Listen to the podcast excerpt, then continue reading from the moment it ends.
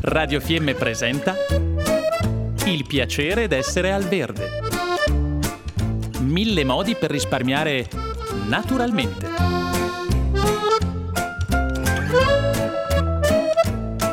Programma a cura di Elena Osler. Oggi parliamo di castagne. Probabilmente alcuni di noi hanno la fortuna di avere qualche castagno, magari verso la Val di Cembra o un po' più in giù, e molti di noi le hanno ricevute in regalo e tanti altri sono andati a raccogliersele e quindi abbiamo questo bel patrimonio di castagne marroni a casa. Cosa farne? Magari ce ne hanno portato una cassetta intera e difficilmente potremo mangiarle e con piacere per una settimana di seguito. Quindi diamo qualche consiglio per conservarle e per cucinarle. Se vogliamo mangiare le castagne subito, facendo delle semplici caldarroste, è incidere le castagne, diciamo sul lato bombato, e poi metterle in acqua tiepida. Vanno messe per qualche oretta, quindi magari prima di cena metterle in acqua tiepida, poi scolarle e metterle in forno. C'è un modo molto veloce per cucinarle, si possono mettere anche in microonde per 6-7 minuti al massimo, ricordandoci bene bene di fare questo taglio, perché se no esploderanno, se no ovviamente in forno, in forno a legna o forno elettrico, oppure sulla piastra con la classica padella forata per le castagne. Esistono anche degli incisori per tagliare le castagne, così non ci verrà male alle mani.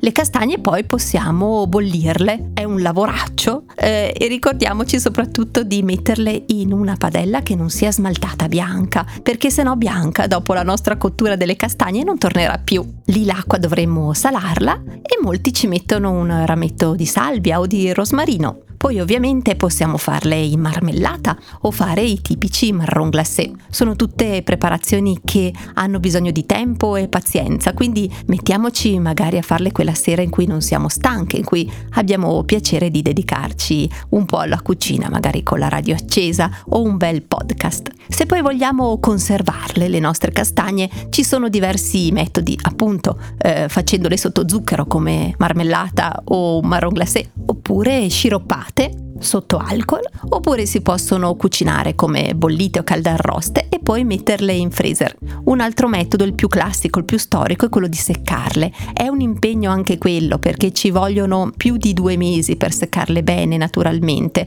Vanno messe al sole durante la giornata e ritirate la sera e che siano ben sparpagliate perché uno dei problemi della conservazione delle castagne anche per pochi giorni è che non prendano delle muffe. Quindi anche quando ce le regalano in cassetta ricetta, la prima attenzione è quella di allargarle. E un'altra cosa, se abbiamo troppe castagne, regaliamole oppure facciamo una bella cena e condividiamo questo patrimonio dell'autunno. Ovviamente ricette per cucinarle, metodi di conservazione li trovate tutti su internet e sui libri. A me la ricetta che porta di più, forse perché è un tipico piatto che si mangiava a casa di mio papà a Levico, è la minestra di castagne. E qui le castagne già bollite in acqua bollente vanno messe nel latte, poi aggiunto del riso, fatto cuocere ancora 12 13 minuti e poi servito magari con una buona noce di burro e buon appetito.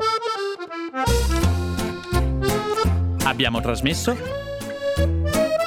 Il piacere d'essere al verde. Mille modi per risparmiare naturalmente.